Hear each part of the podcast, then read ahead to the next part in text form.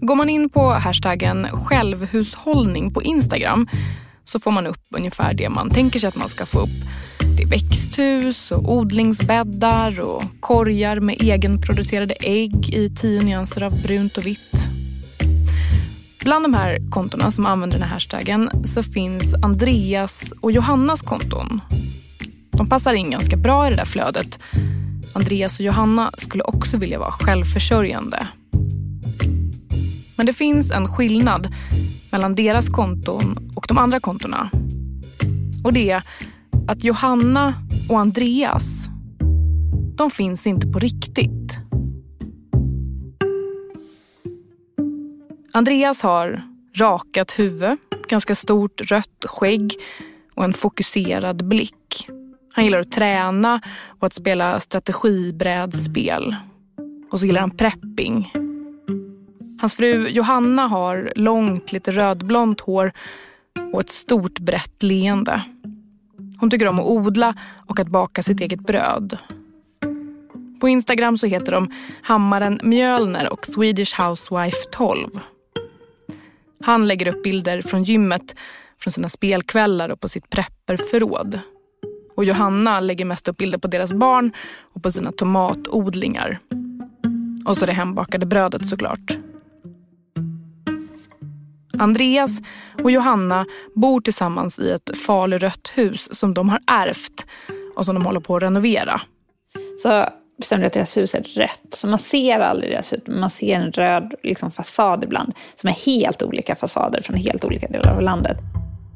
Andreas och Johanna finns på internet. Men egentligen så finns de bara i journalisten My Wingrens huvud. För det är hon som har skapat dem.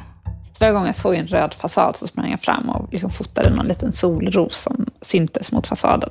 Så liksom byggde jag en låtsasvärld där. I en lägenhet någonstans i Sverige har My Wingren suttit i en soffa med en filt i knät och hittat på alltihop. Det är hon som är Andreas och Johanna. Och sen gick jag ju, blev jag ju galen. Sen, sen höll jag på med det hela tiden. Min familj höll på att bli, bli knäppa på mig. Det är My Wingren som bestämmer över Johannas och Andreas konton. Vad de lägger upp och vilka de följer. Och My har bestämt att de ska börja följa några väldigt profilerade högerextrema influencers. Och jag ville egentligen se vad som hände om de skulle på något sätt kanske plocka upp oss, eh, eller mig. Eh, antingen som Andreas eller som Johanna. Eh. Och vad händer sen? Ja, men sen, får jag, sen får jag en länk till en hemlig telegramgrupp.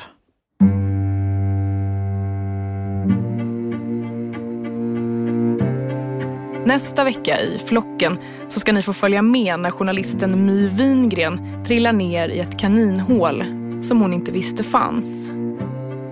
Och när hon plötsligt förstår att hon har råkat infiltrera en hemlig högerextrem chattgrupp.